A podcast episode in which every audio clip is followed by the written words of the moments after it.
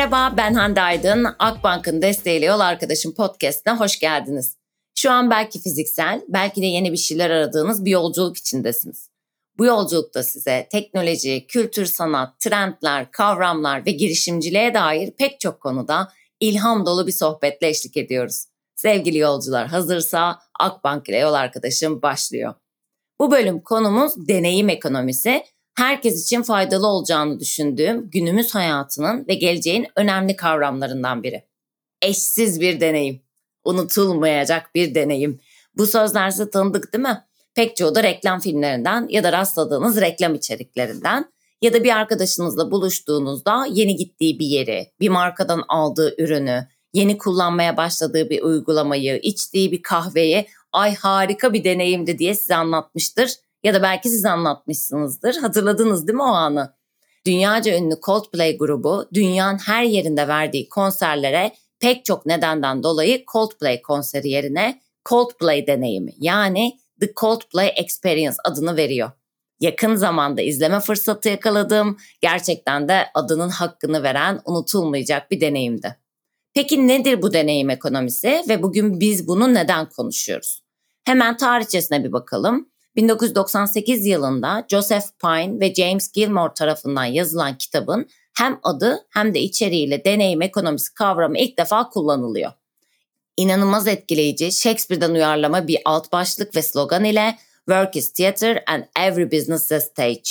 Yani iş hayatı bir tiyatro ve de her şirket bir sahne. Çok iyi başlık. Şimdi yavaş yavaş soğan kabuğu gibi konumuzu açalım ve katmanlara ayıralım.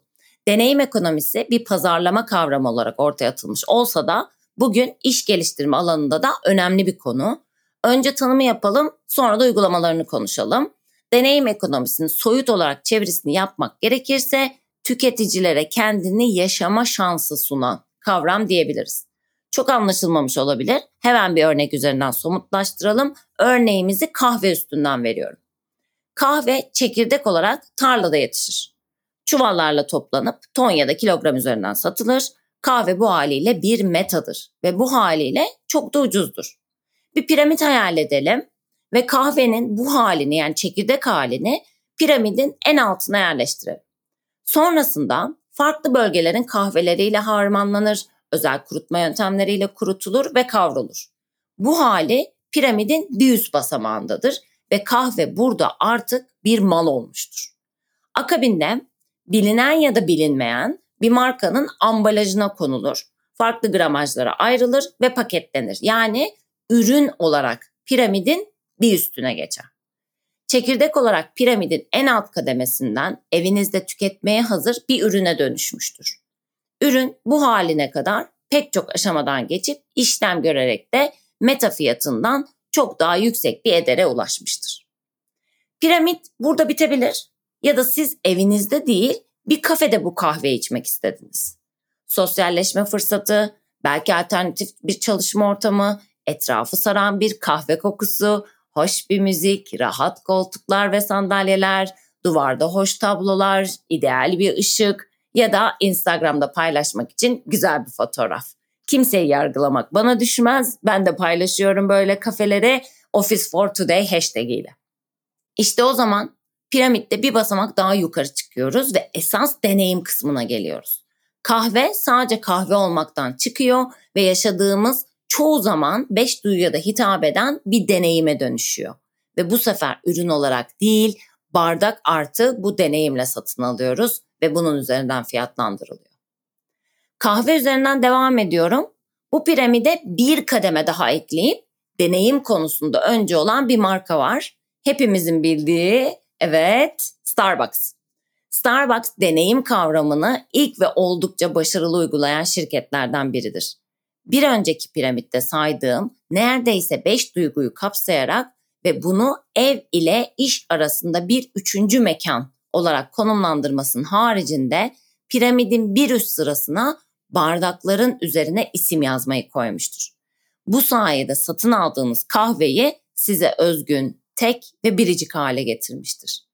Eminim hiçbiriniz Starbucks'tan kahve alırken adınızı bardakta görünce ay ben biriciyim diye düşünmüyorsunuz ama psikolojik olarak yarattığı etkiyi yıllardır satın alıyoruz.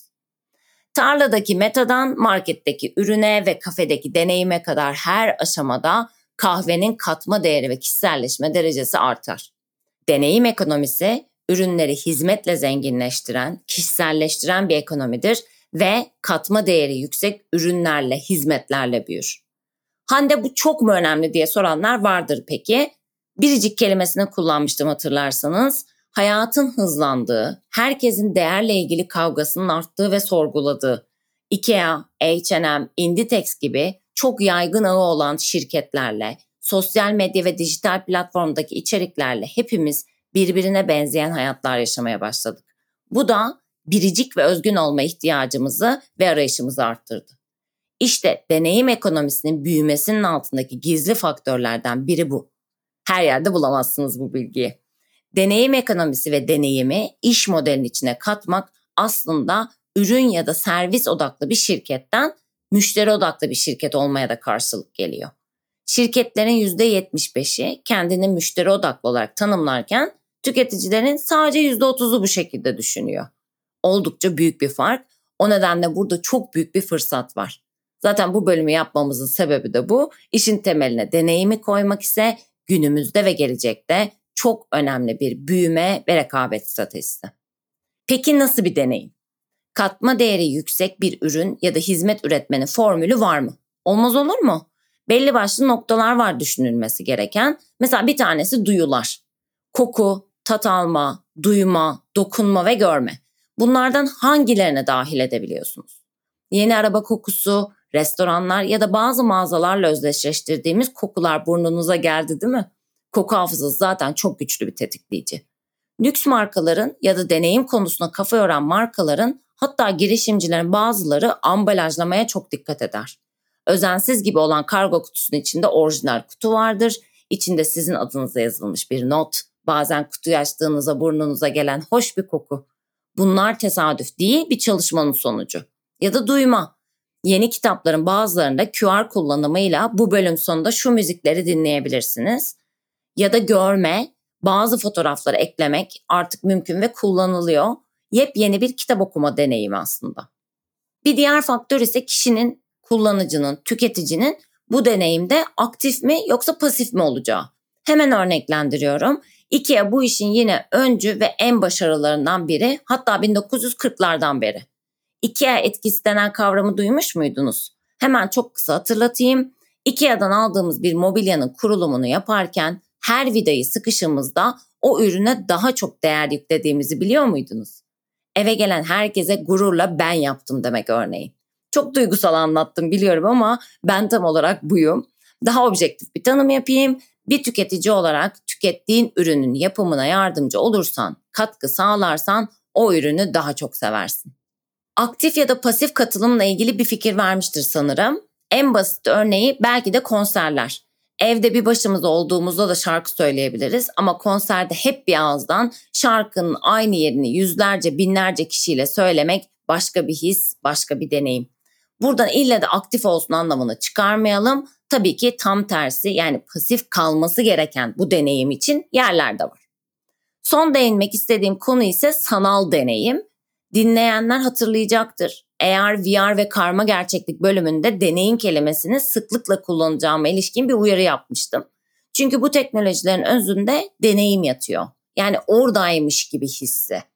Eğer uygulamalarla tavşan kulağı filtresiyle tavşan kulaklıymış gibiden tutun da dudağınızda o ruj varmış gibi, uzaydaymışsınız gibi, karşınızda aslan varmış gibi, tarih dersinde Birinci Dünya Savaşı'ndaymış gibi, VR'ın tıp eğitimi alanında kullanımında kalp ameliyatındaymışsınız gibiye kadar varıyor.